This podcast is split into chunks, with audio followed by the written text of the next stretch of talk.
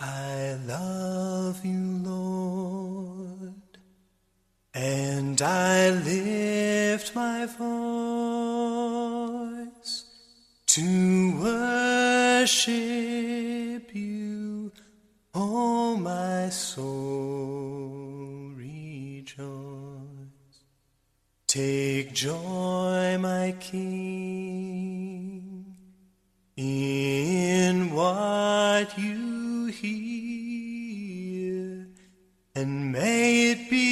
sweet, sweet sound in your ear.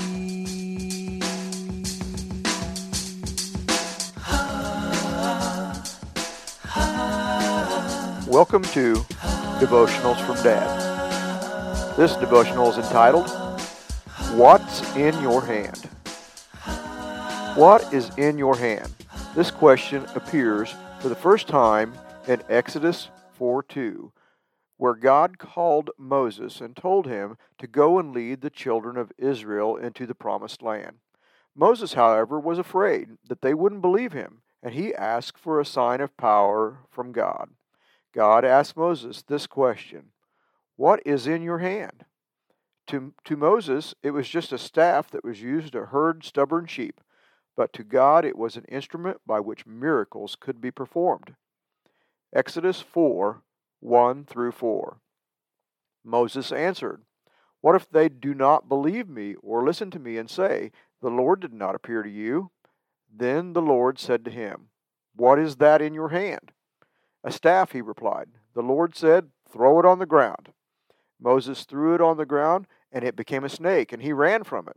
Then the Lord said to him, Reach out your hand and take it by the tail. So Moses reached out and took a hold of the snake, and it turned back into a staff in his hand. The staff of Moses, by the power of God, became the rod of God. When it was in Moses' hand, it was nothing more than a stick used to keep stubborn sheep in line.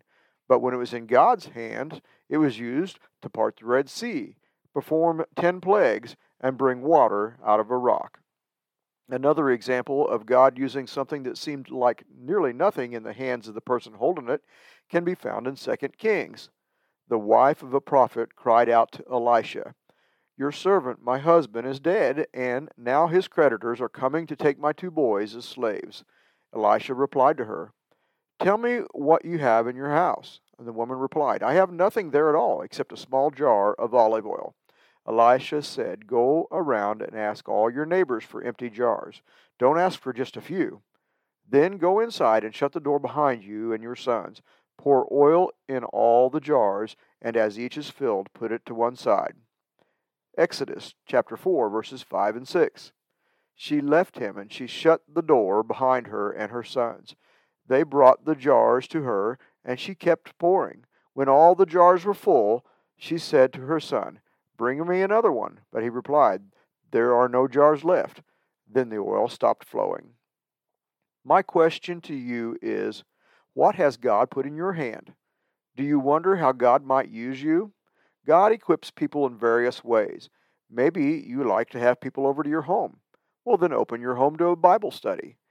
Maybe you're good with your hands. There's always something at the church that needs to be fixed or repaired. Maybe you have some extra time on your hands and you'd like to get some things done. Come set up chairs for a funeral dinner at the church. Maybe you like to cook. The youth of our church are always hungry. Maybe you have the gift of gab. Go visit someone in the hospital Offer to God in faith what He has given you, no matter how simple, and God will use it to do His work. I challenge you to see how God will use what you currently have to get you where He needs you to be. Nothing happens by chance. You are not in your current situation by chance. It's all a part of God's plan. Step out in faith. Let God use you. Don't despise what you have now or consider it too small to make a difference. Instead, be grateful for it. Nurture it with all your heart. Speak the word of God into it, then watch God use it to increase you. To paraphrase Zechariah 4:10, don't despise the small beginnings. So once more, what's in your hands? Take joy, my King, in what you hear. May it be a sweet, sweet sound in your ear. It is my sincere hope that something in this devotional touched your heart. I hope that somehow you found some tidbit of wisdom that you can treasure in your heart. More importantly, I hope that you share this with someone that needs to know Jesus Christ as their personal Savior. Love you, Dad.